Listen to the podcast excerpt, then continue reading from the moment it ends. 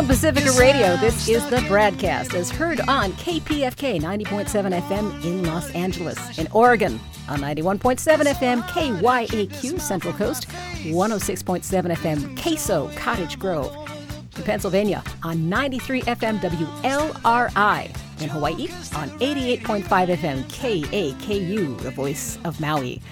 In Ohio, on W G R N, ninety-four point one F M, Columbus. In Palinville, New York, on one oh two point nine F M, W L P P. In Minneapolis, Saint Paul, on A M nine fifty, K T N F, the Progressive Voice of Minnesota.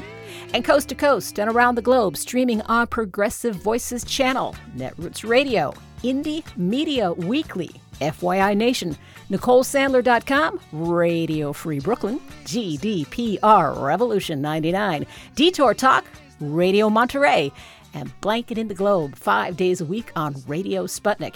Usually hosted by Brad Friedman of brad blog dot com, but by golly, let's give that guy a day off. So instead, you have me. I'm Angie Coiro. I'm the host of In Deep with Angie Coiro on some of these very same stations, and I'm, whew, I don't know if I'm glad to be sitting in for Brad or not. If you thought this election could get any weirder, any more distressing, any more hysterical, well, you were psychic, weren't you? F B I Director James Comey's bombshell announcement about so far completely non-bombshell developments in the Hillary Clinton email scandal. Okay, I'm making those little air quotes over here. Scandal. Blowback to his comments that includes two official ethical complaints, cross-party condemnation, and calls for resignation. Donna Brazile allegedly shown in WikiLeaks stolen emails as pre-feeding debate questions to Hillary. New allegations of voter suppression across three states. Trump supporters shouting Jew S A, which led to even the completely amoral Kellyanne Conway to use the term deplorable. Wait till you hear how Trumpsters responded to that one.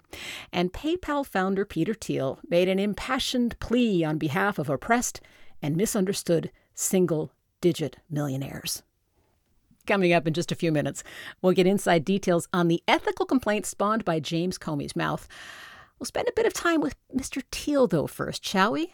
Because I don't want Brad getting complaints that I have no sympathy for millionaires, single-digit and above. Peter Thiel is famous for bankrupting Gawker dot com, either because he is a privacy superhero, or because he was mad that they outed him, or some blend of the two. He spoke to the National Press Club on Monday explaining why he's endorsing and voting for Donald Trump. It was, shall we say, a fascinating adventure into the mind of someone who really doesn't get out as much as he should. Let's hear some highlights, shall we? sixty-four percent of those over the age of fifty-five have less than a year's worth of savings to their name. That is a problem, especially when this is the only country where you have to pay up to ten times as much for simple medicines as you would pay anywhere else. America's overpriced healthcare system might help subsidize the rest of the world, but that doesn't help the Americans who can't afford it, and they've started to notice. Now, here we have an apparently very sympathetic man. Medicines are too expensive, especially here in the United States. In fact, notably here in the United States, which is why people try to go to Mexico and Canada to still try to get cheaper medicines. But you'll notice here, and this is a theme that came up again and again, he doesn't go into all the efforts that have happened in Washington to try to bring down the prices of medicine. You know, this election, we keep seeing the false equivalency at work, both on the campaign trail and in the media, and now from Peter Thiel. He does not acknowledge that what happened in Washington between two very specific wrangling parties are in part to blame for what's, hell, it, it completely to blame for what's happening with what pharmaceutical companies get away with. Peter Thiel posits the problem and doesn't probe it. Now, mind you, he's positing it as a reason to support Trump. But if he wants to make a fair case, he has to acknowledge that all motion has been stymied in Washington between a president who has tried to get things done with some, well, arguably you can call it help from the Democrats in Congress, and a Republican Party that would not let anything happen. Darn it. I'm being clean today. Now, so you know where I'm coming from. In case you have never heard me sit in for Brad before, I'm not a Dem. I'm an independent. I think there's a lot of gray area when it comes to who's being supported by the, well, everybody in Washington is supported by the corporations. We already know that if, when, crossed fingers, Hillary Clinton gets in, we're going to have to constantly pressure her to at least occasionally deny her affiliations with Wall Street and with multi-gazillionaire supporters to work on behalf of the poor and the middle class. That's the reality. But for him not to acknowledge, for Peter Thiel not to acknowledge that there are significant differences between her and Donald Trump in experience, in personal affiliations, in priorities, that's just disingenuous. Let's hear what else he has to say. Now, not everyone is hurting. In the wealthy suburbs that ring Washington, D C, people are doing just fine. Where I work in Silicon Valley, people are doing just great. Okay, here we have a man who needs to get out of his limo more often. This is really revealing. People in Silicon Valley, San Jose, Santa Clara County, San Mateo County, San Francisco, all the environs around, are not doing great. That is such a revealing thing to say, to really explain how huge the gulf is hereabouts between the haves and the have-nots. This is rough because it's very hard to count the homeless. It's very hard to get an idea who's really out there sleeping every night on the streets, because sometimes they get into shelters and sometimes they actually find an apartment. Sometimes they just leave. And it's not like they're registered anywhere. But long story short, in the three counties I just mentioned, it's believed that in each case, it's remarkably similar in the three counties, which are very different sizes. Roughly six thousand five hundred people are sleeping on the streets or along creeks or underneath the freeways every night. And that doesn't even count the people who are barely hanging on to their homes. The people who are being bumped out of San Francisco because the rent has gone up to three thousand dollars a month on a fairly ugly, tiny one-bedroom apartment. Peter Thiel thinks everyone in Silicon Valley is doing great. Wow. I think that's what we call delusional. This election year, both major candidates are imperfect people, to say the least. Now, I don't agree with everything Donald Trump has said and done, and I don't think the millions of other people voting for him do either. Nobody thinks his comments about women were acceptable. I agree, they were clearly offensive and inappropriate. But I don't think the voters pull the lever in order to endorse a candidate's flaws. That's a pretty telling one, isn't it? He barely acknowledges that these impressions of Donald Trump's character have a name: sexual predator. I don't care how much your money cushions you. How can you be indifferent to that? Maybe one of the lessons is that in Silicon Valley, it's still primarily males that are in power. Maybe it's the fact that women are still routinely sexually harassed on the job. Maybe it's because they're not seen as equals there yet. So the fact that any number of them has sprung up, let's say half of them are lying. Statistically, that's not probable. But if half of those women are lying about how Donald Trump has talked to them, has handled them, there's a rape trial coming up with a child involved.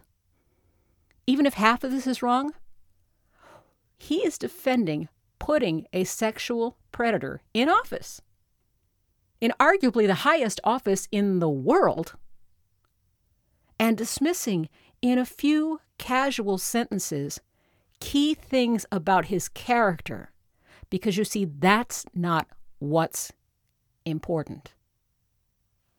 I don't even think I need to say anything more about that. We're voting for Trump because we judge the leadership of our country to have failed. This judgment has been hard to accept for some of the country's most fortunate, socially prominent people. It's certainly been hard to accept for Silicon Valley, where many people have learned to keep quiet if they dissent from the coastal bubble. Yes, the moneyed suffer a great deal of intolerance. It's the people whose opinions are being oppressed in Silicon Valley, the people who have now no access to venues to say what they want to say, who have no money to protect them from the consequences. They're the ones that we need to worry about in this campaign. Check. This intolerance has taken on some bizarre forms. The Advocate, a magazine which once praised me as a gay innovator, even published an article saying that as of now I am, and I quote, not a gay man, unquote, because I don't agree with their politics. The lie behind the buzzword of diversity could not be made more clear. If you don't conform, then you don't count as diverse, no matter what your personal background. Yes, it is absolutely possible that The Advocate magazine has decided that he's not doing gay right because they're intolerant, or because they're inconsistent, or because his opinions about Donald Trump make him someone to be ostracized, and they're unfair about all that. Or it could be that Donald Trump is the culmination of a Republican plan decades old to engage the most extreme of the most extreme. Not people who are spiritual or who call themselves Christians. The people who wish to push Christianity on the rest of us. The people willing to lie for the Lord. The people behind the National Organization for Marriage. The people who favor Lou Dobbs and every conceivable off-the-wall preacher you can imagine. Does he really think there is no connection between that mentality and the Republican embrace of that mentality and its ultimate culmination in Donald Trump? Does he really think that's irrelevant to how the Advocate might feel about him? Okay, everybody is entitled to their own opinion. What else? Free trade has not worked out well for all of America. It helps that Trump, um, it helps Trump that the other side just doesn't get it. All of our elites preach free trade. The highly educated people who make public policy explain that cheap imports make everyone a winner, according to economic theory. But in actual practice, we've lost tens of thousands of factories and millions of jobs to foreign trade. The heartland has been devastated. Maybe policymakers really believe that nobody loses, or maybe they don't worry about it too much because they think they're among the winners. Okay, we're back again on the false equivalencies or the omission of critical information. Again, we have had eight years of some effort, not enough, not independent enough, but some effort to deal with trade imbalances, to deal with world situations in large, to deal with economic situations in large. And every single one has been stymied by the party headed by Donald Trump. Now, to be fair, Peter Thiel, throughout this great statement, has faulted the parties equally. So we're not saying he's a Republican bashing Democrats. But that comes back to false equivalency. You cannot throw out these generalizations without acknowledging the history of how we got where we are and how all the different parties have acted. He's throwing out blanket statements to say, and this is why I support Trump. And let's get to something really important here. Donald Trump has not put out an agenda. You'll hear Peter Thiel referring to Donald Trump's agenda. Have you seen one? Have you seen any plans? Have you seen policy? Have you seen proposals? I have not. How in the world is he positing that Donald Trump is going to deal with all these very critical problems, some of which I agree with him are critical problems, when we have no idea what he's going to do besides call people names? That's not a policy. That's not a plan. There are any number of things. Some excerpts I'm playing for you, and some you should go listen for yourself on C-SPAN, where they also have a transcript on their website. Some of these things that he is positing are real problems. If he were supporting a candidate who put out real proposals, we would have something to argue about here, something to discuss civilly even. But he's not acknowledging that none of that has happened. He's using these statements to support a name-calling, insulting, too easily angered, too hypersensitive, arguably delusional man, and putting him in the highest office in the country. That doesn't make any sense. If nothing else, Peter Thiel should know how to make a better case than that. But wait, there's more. I'm not going to spend too much time on that one, except again, he doesn't acknowledge any nuances. He doesn't acknowledge any argument. He doesn't acknowledge what the people on the left have been trying to get Washington to do. I think Trump voters are also tired of war. He's just talking about war. And in fact, the people most supported by the war industries are the problem here, and the fact that they are able to buy politicians. And as we've already seen from Peter Thiel, he can fund his own version of justice with his money too. So how is he any different? If you don't attack the profit motive in politics, if you don't get money out of the game, it doesn't matter whether you want a buffoon like Trump in there or not. The first thing you have to do is acknowledge how the money works. And he is again creating that false equivalency. Everybody in Washington supports war. I'd like to see him tell Barbara Lee that. That would be fun. There's more. But the big things he's right about amount to a much-needed dose of humility in our politics. Trump, humility. Just as much as it's about making America great, Trump's agenda is about making America a normal country. A normal country doesn't have a half trillion dollar trade deficit. A normal country doesn't fight five simultaneous undeclared wars. In a normal country, the government actually does its job. In a normal country, the government could do its job, because they haven't spent eight years glaring across the aisle at each other because of Republican recalcitrance. He can't get away from the fact that Trump is the Republican candidate. They can disclaim him all they want. He is the natural son of everything they've been engaging in since the Southern Strategy. And you want to talk about someone who's going to keep us out of war? Shall we talk about Trump's relationship with Putin? No matter what happens in this election, what Trump represents isn't crazy, and it's not going away. Not crazy. And one of the striking things is that if you're, you know, if you're middle class, if you're upper middle class, if you're a single-digit millionaire like Hulk Hogan, you have no effective access to our legal system. It costs too much. Okay, that's the big one. That's the payoff.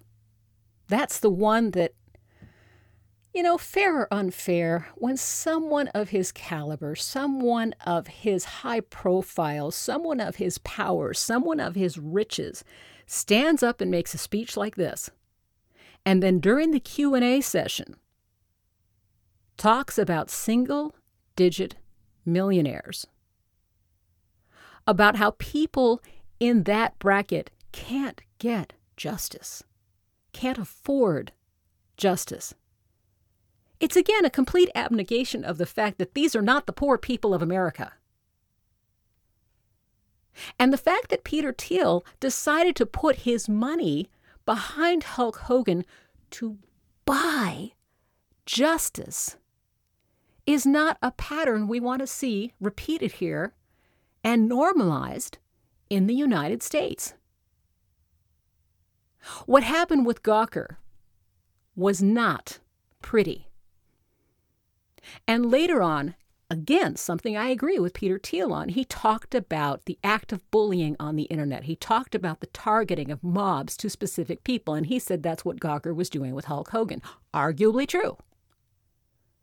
But the best answer to free speech in a democracy has always been more free speech. It is not using money to shut down someone else's speech. Because you think that democracy and the flow of free speech, because you think that democracy and the flow of free speech is not enough to keep our Constitution going.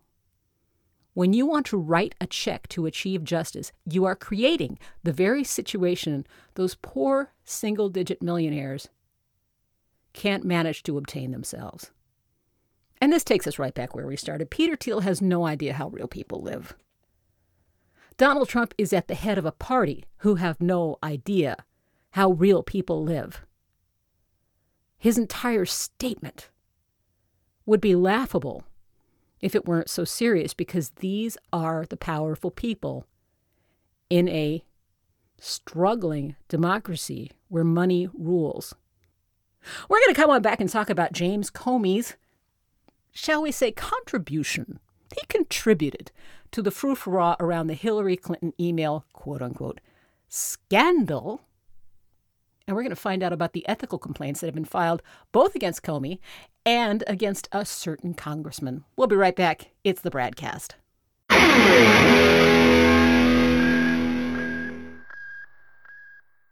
Hey, it's Brad. The twenty sixteen election season is now at full throttle. And while the Bradcast and brad blog dot com fight for election integrity all year around like no other media outlet in the nation, we need your support to keep doing so now more than ever. Please stop by brad blog dot com slash donate to make a monthly pledge of any amount you like to help keep us going, or even just a one-time only contribution. While everyone else covers the horse race, we also keep our eyes on the track conditions that those horses are running on, because voting systems, access to the polls, and citizen oversight of election results can make all the difference. Please help us continue to fight independently for your democracy by taking about sixty seconds to stop by brad blog dot com slash donate right now. And thanks. I'm Rick Smith, and this is Labor History in Two. Ah, this day in labor history, ghosts and goblins are going door to door to gather up candy. But did you know that some of that candy is made by union workers? In Hershey, Pennsylvania, tagged the sweetest place on earth, you'll find the nation's chocolate center. It wasn't always so sweet for workers, though, who in nineteen thirty-seven tried to win union recognition. Then the company laid off some of the union organizers, claiming it was due to seasonal cutbacks. Outraged, six hundred workers began a sit-down strike in the plant. Local dairy farmers, relying on Hershey to purchase their milk, grew increasingly angry at the strikers. They joined with workers not participating in the strike and other community members. The angry mob stormed the plant to oust the strikers. twenty-five strikers were severely beaten, and the sit-down strike ended. But the next year, the Hershey workers tried again to form a union. This time, they affiliated with the Bakery and Confectionery Workers International Union of America and established Local four sixty-four. They are not the only union members who help make Halloween sweet. Today, Bakery, Confectionery, Tobacco, and Grain Millers Union Local one in Chicago, Illinois, makes Tootsie Rolls. If your candy of choice is Clark Bar or Thin Mints, you might want to thank the members of Local three forty-eight in Cambridge, Massachusetts. And Local one twenty-five makes Ghirardelli chocolate in San Francisco. Unfortunately, things are not always so sweet. In September of two thousand sixteen, four hundred workers at the Just Born Candy Factory in Bethlehem, Pennsylvania, went out on strike. The company decided to change their pensions to a four oh one k for new hires and reduce healthcare contributions. They make such iconic candies as Peeps, Mike and Ike's, and Hot Tamales. One strike slogan rang out, "No pensions, no Peeps."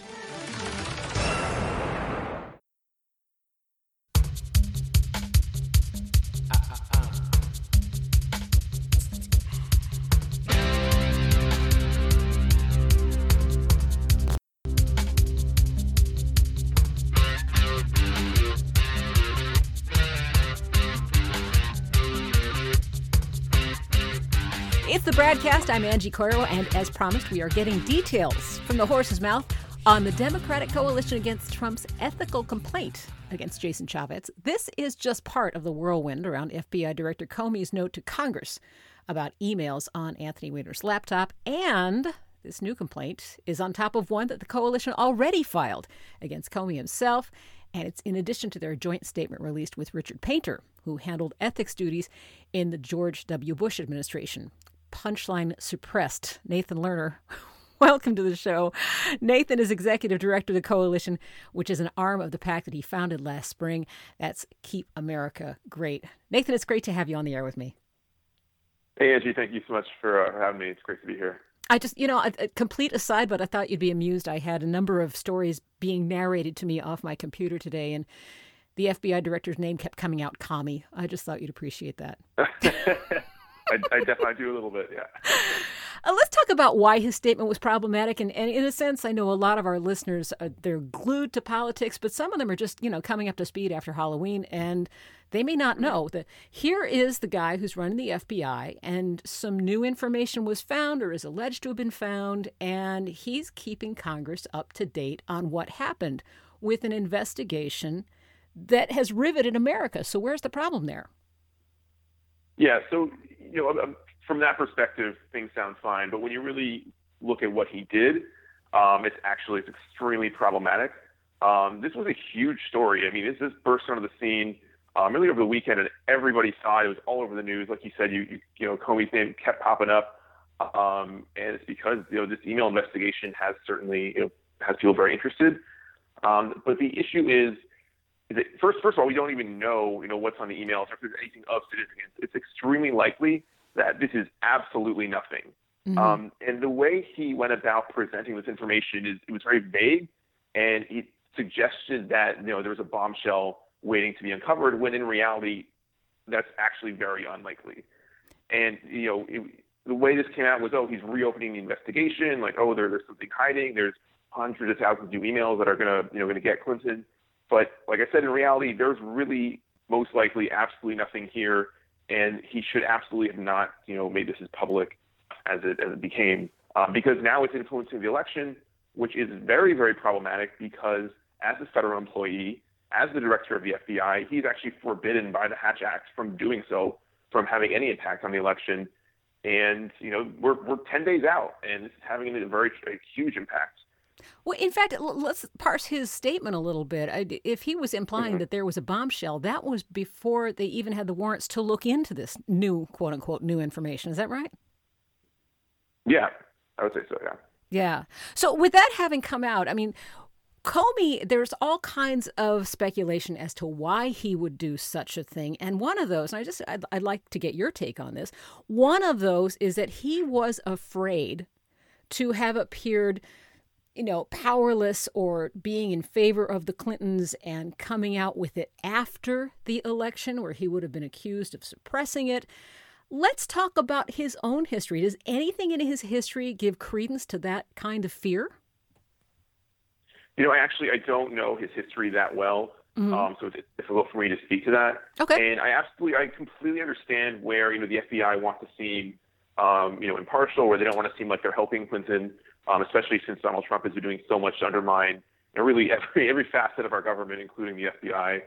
Um, and, you know, I, it, it obviously would look bad if he comes out, like, you know, a week after the election with this information. But I think the way he did it was very insensitive.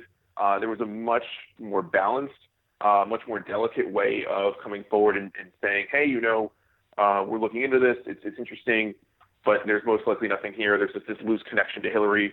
But the way he came forward with it and the way it was presented to the media and by the media is, oh, we're reopening the investigation into Hillary Clinton. We have all these emails from Anthony Weiner that are connected to her um, and that there may be a bombshell in. And, again, that's just very inaccurate because there's a very good chance that none of that is true. And they're absolutely not reopening the investigation. They, they simply are looking into Anthony Weiner's emails and, by connection, Hillary Clinton is affiliated with that. Um, and just that it, it's so, you know, it's still even entirely clear, you know, what's going on. And the fact that there's so much vagueness, um, that there's so much, such a strong lack of understanding mm-hmm. has led to so much speculation, and he should have been more sensitive to that. Um, and as a result, he's had a major impact on the election ten days out, which is unacceptable. And, and we want to hold him accountable for his actions.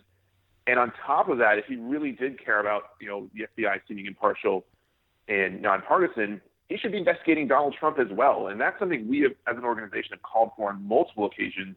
Um, you know, if you look at how he's undermining our democracy, our, you know, our political system by saying he's not going to concede potentially the results, uh, how his you know his, tie, his ties with Russia, how he's calling on foreign hackers to um, you know basically to hack Secretary Clinton, Mm-hmm. Absolutely unacceptable. Those alone should be cause for an F B I investigation, in addition to numerous other things he said or done, or that his allies have said or done. And it, it's absurd that of all the things the F B I is investigating, it's this email scandal, which for a year and a half, a year and a half we have, you know, we've been going through. And as, as Bernie Sanders said, you know, we're we're pretty sick of it because they've uncovered nothing of significance. And it's just, it's such a headache that we keep seeing this happen again and again, when, you know, the real criminal here, uh, in my mind, is, is Donald Trump. Well, it's and it's interesting. I should note for those who don't remember, you know, Bernie Sanders said that that was a no, uh, a non-issue when he was running against Clinton. So I mean, it's pretty exactly. notable that he could have used it against her, and even he knew there was not a whole lot of there there. Well, let's talk about the nature of the Hatch Act. Um, those who hear me sitting in for Brad regularly, they know that I live with a conservative boyfriend. It's kind of the Mary Madeline situation here.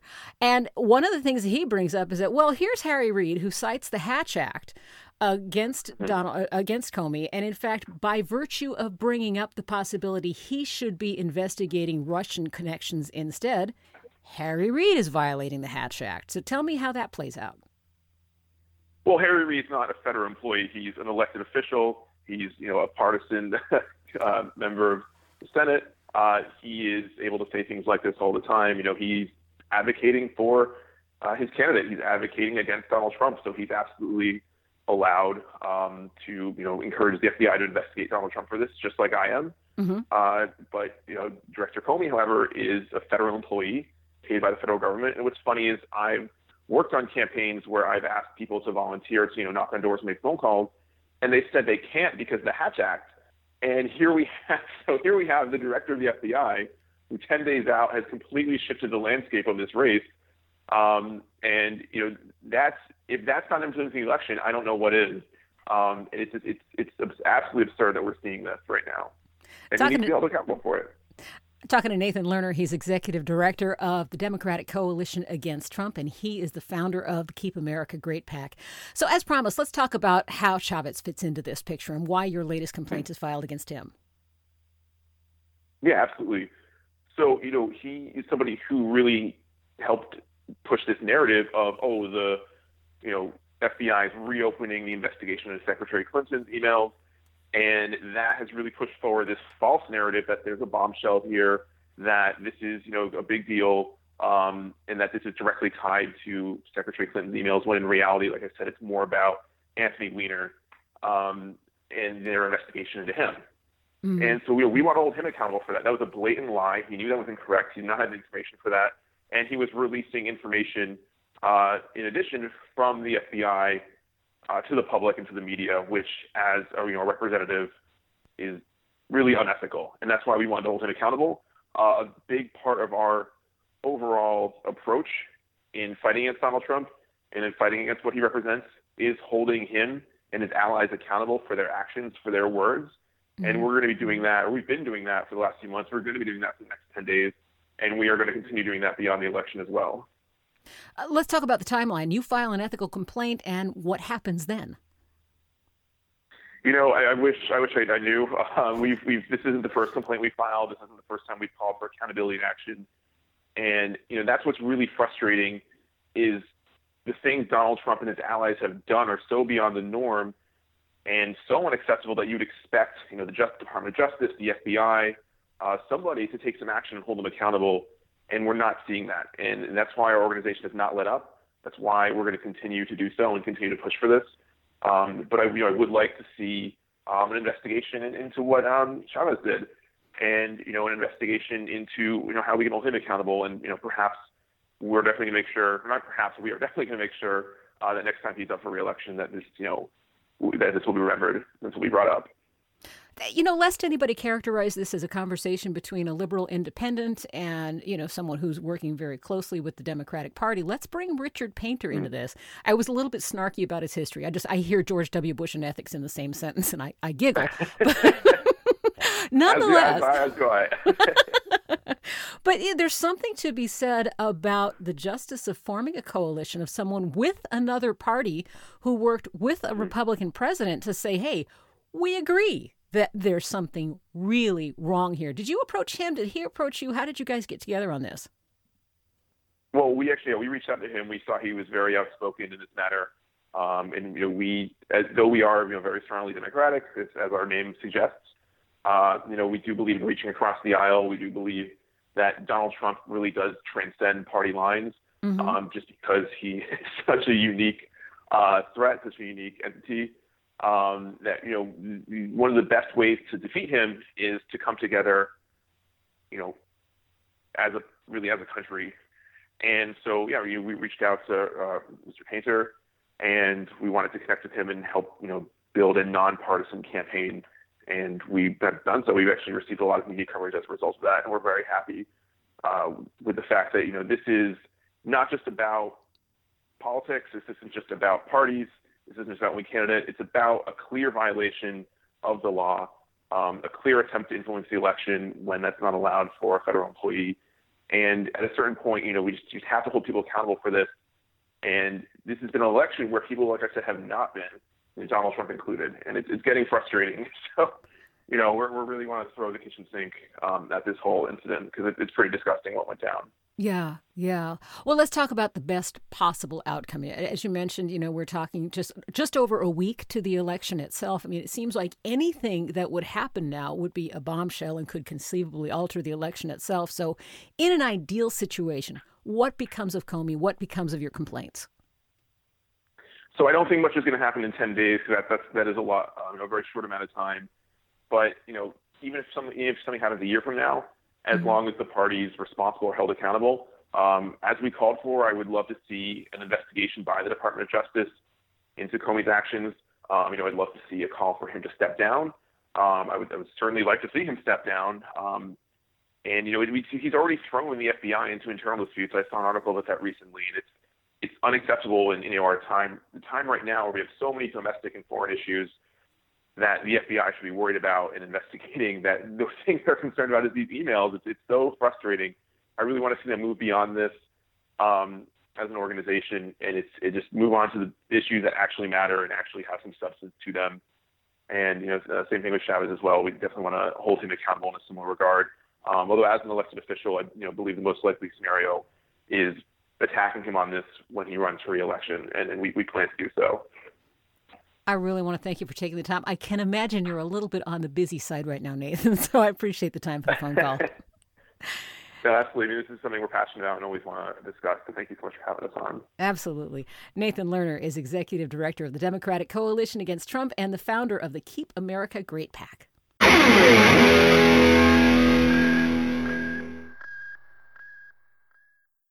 Hi, this is Desi Doyen from the Green News Report and the Bradcast, both brought to you without corporate or political influence. Why? Because we rely on you to help keep us completely independent. Please drop by bradblog.com slash donate today and help us stay on your public airwaves. That's bradblog.com slash donate. You'll thank yourself later. I'll thank you now.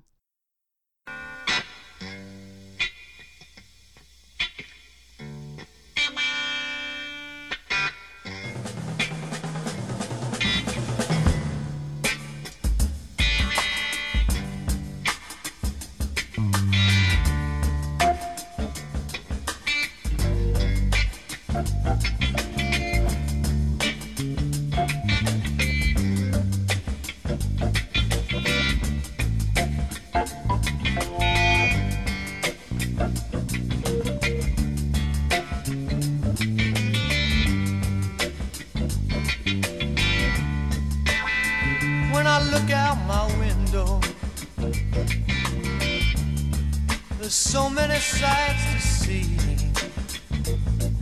And when I look in my window, yeah, there's so many people to be. It's strange. Yeah. I think it's strange right now.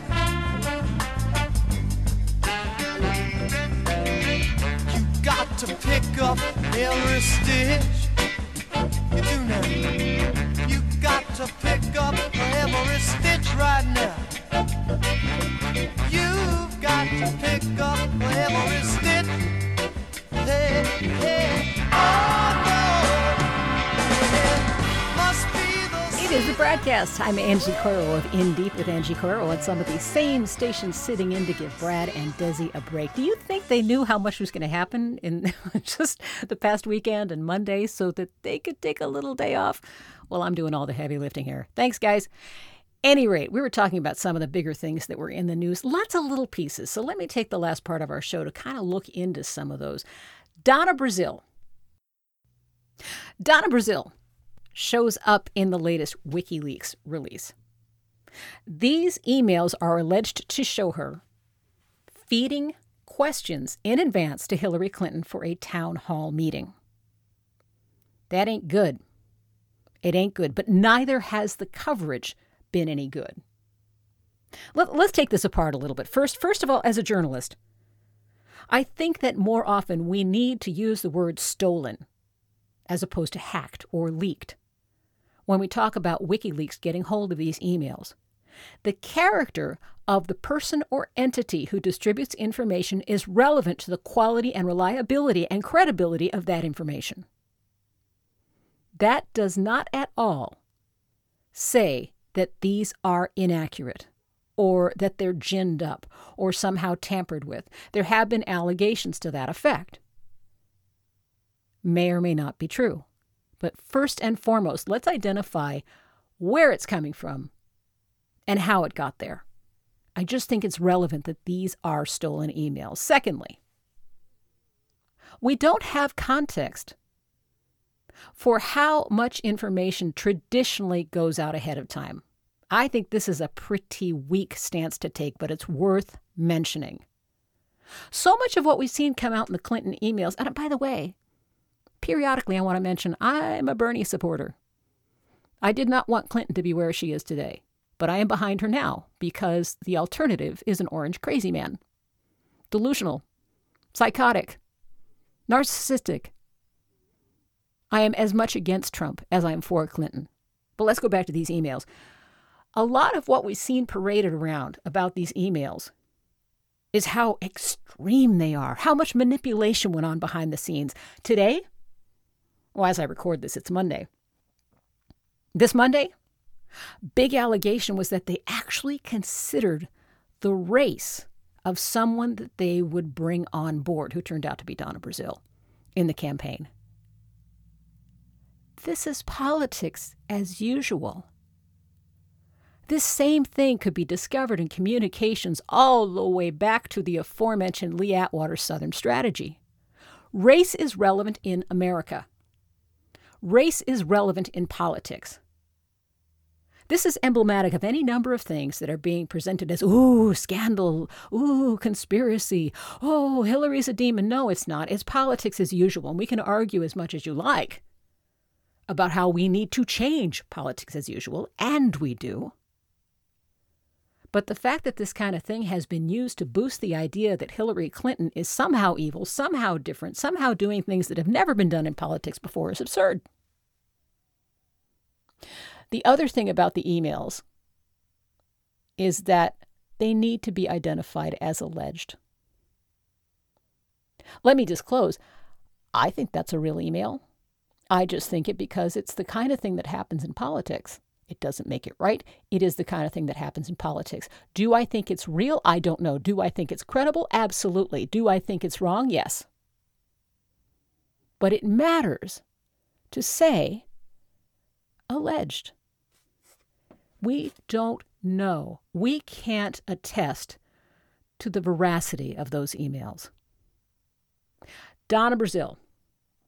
Let go by C N N. This is another thing I'm objecting to, is the coverage of this. Donna Brazile resigned from C N N two weeks ago.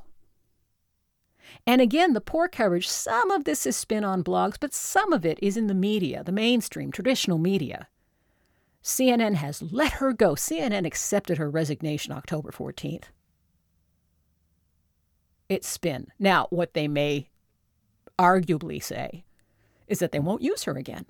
They can say that C N N, which it did, issued a statement that they don't approve of this. All good. All makes sense. But just like as we discussed earlier, this concept that the F B I reopened a case into Hillary Clinton's emails is just not accurate. Donna Brazile resigned from C N N two weeks ago. One last thought on this. We're talking about really important subjects here. We're talking about the honesty of candidates.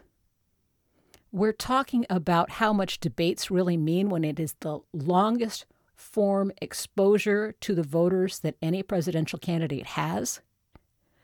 This all matters. And the fact that it's covered inaccurately and dishonestly blows that out of the water because it becomes just another conspiracy thing. Honesty and coverage goes a long way, a long way. Hey, you want to talk about conspiracy things? This one's brilliant. You heard about the guy who was shouting at the press corps at a Donald Trump rally over the weekend, guy from Arizona, shouting, "Jew S A, Jew S A." Name's George Lindell. And apparently he was famous on the internet before because of the way he described a car accident. And who knows, maybe the guy just got hungry for more publicity. But the conspiracy theories were hysterical. Let me note first, by the way, this was so appalling that even Kellyanne Conway used the word deplorable. That's a landmark. One of the most amoral people in the business actually said this is a bad thing. Amazing, but the fun part about that, the fun part is how many Trump supporters, I swear to God, you can throw any facts at these people and they will find a way to make that fact untrue. Here we have t- evidence that can't be denied of how anti-Semitic and hateful these people are. And the word immediately started going around the internet that he was a Democratic plant. Clinton put him there. I'm not kidding. That was the response from the Trumpsters. Trent Clinton put him there. Just to make it even sillier, this guy from Arizona claims that he he was misheard. He's just that kind of guy. He told BuzzFeed, "I'm around Mexican people all the time. I speak Spanish a lot. That's just the way I say it." He said Jew S A repeatedly because he knows how to speak Spanish to Mexican people. He also told BuzzFeed, by the way, he's concerned that banks act as a shadow government. They have taken power away from the American people. By God, I agree with him. I don't know if I'd go with shadow government, but the man's making some sense. Too bad he is just another crazy person from the Trumpster campaign.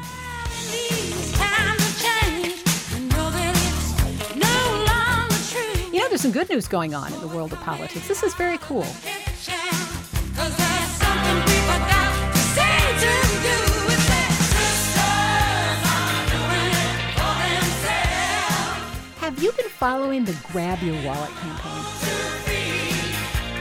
There's a lot of conjecture about how powerful social media actually is in engendering long-term, effective, impactful movements. For every Black Lives Matter, and for every Grab Your Wallet, for that matter, there's a call for a boycott on this or that, and people get outraged for twenty minutes, twenty-five minutes, two days, and then it goes away. The vast majority of these things are just an expression of anger, and, and nothing happens to them. But something happened here, and it's attributable to Shannon Coulter, who's from the Bay Area. Homegirl. Good stuff. She started Grab Your Wallet on Twitter, and she was inspired by the fact that Ivanka Trump, an empowered woman, has not stood up for other women to empower them by addressing the fact that her father is a sexual predator.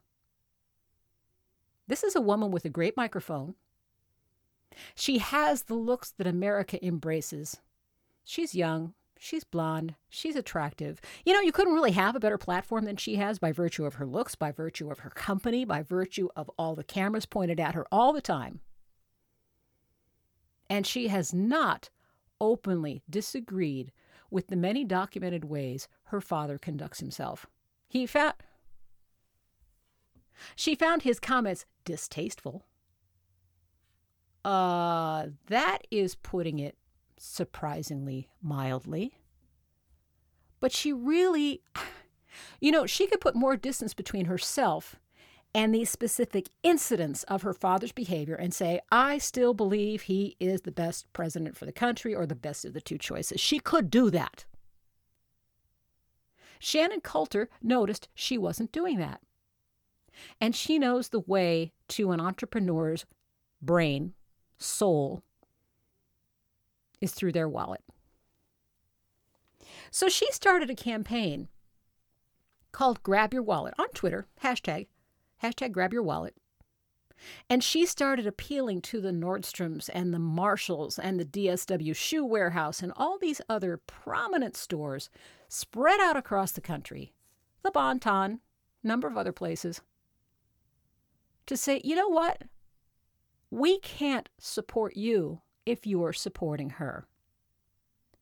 We can't come spend money in your house o' sales if any portion of that money is going to go to support Ivanka Trump. Now, there are an awful lot of reasons not to support Ivanka Trump's clothing line anyway. China factories, substandard wages, reportedly some serious problems with health care coverage.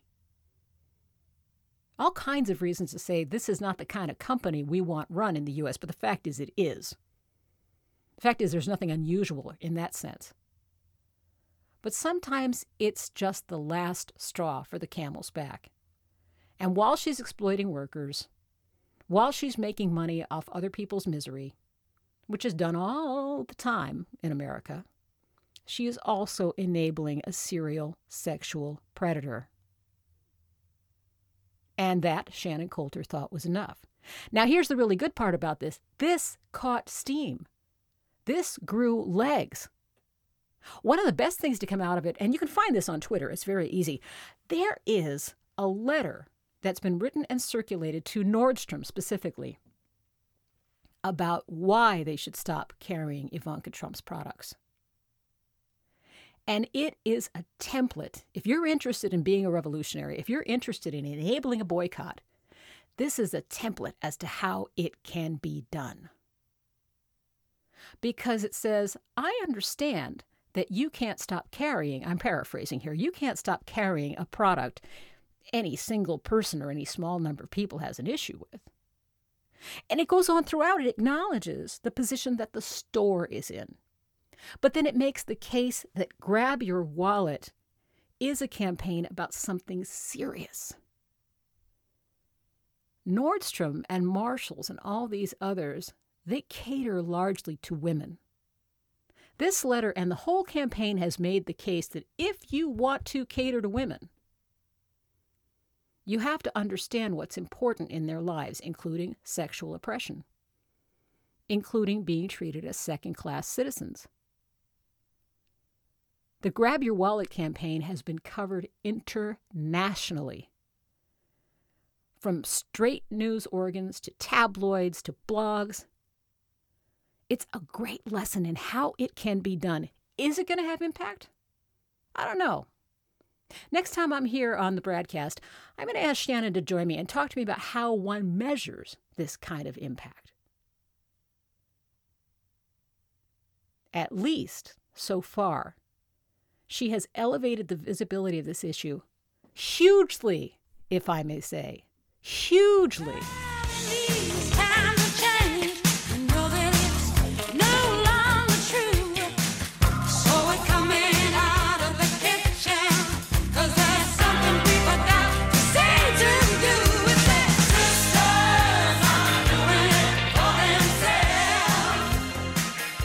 And a little coda here. Apparently earlier this year, and this story is getting more play, Ivanka Trump was sued by a footwear brand for copying nearly every detail of a popular scandal design. You can find this article in People. By golly, those are two identical shoes. Just a little coda here to say that allegations that she's not quite on the up and up are well documented. That is it for the Bradcast. I'm so happy to be sitting in for Brad and Desi again, and I'll probably be seeing you again as we move on into the holiday season. In the meantime, stay aware, stay calm, be well. Bye-bye.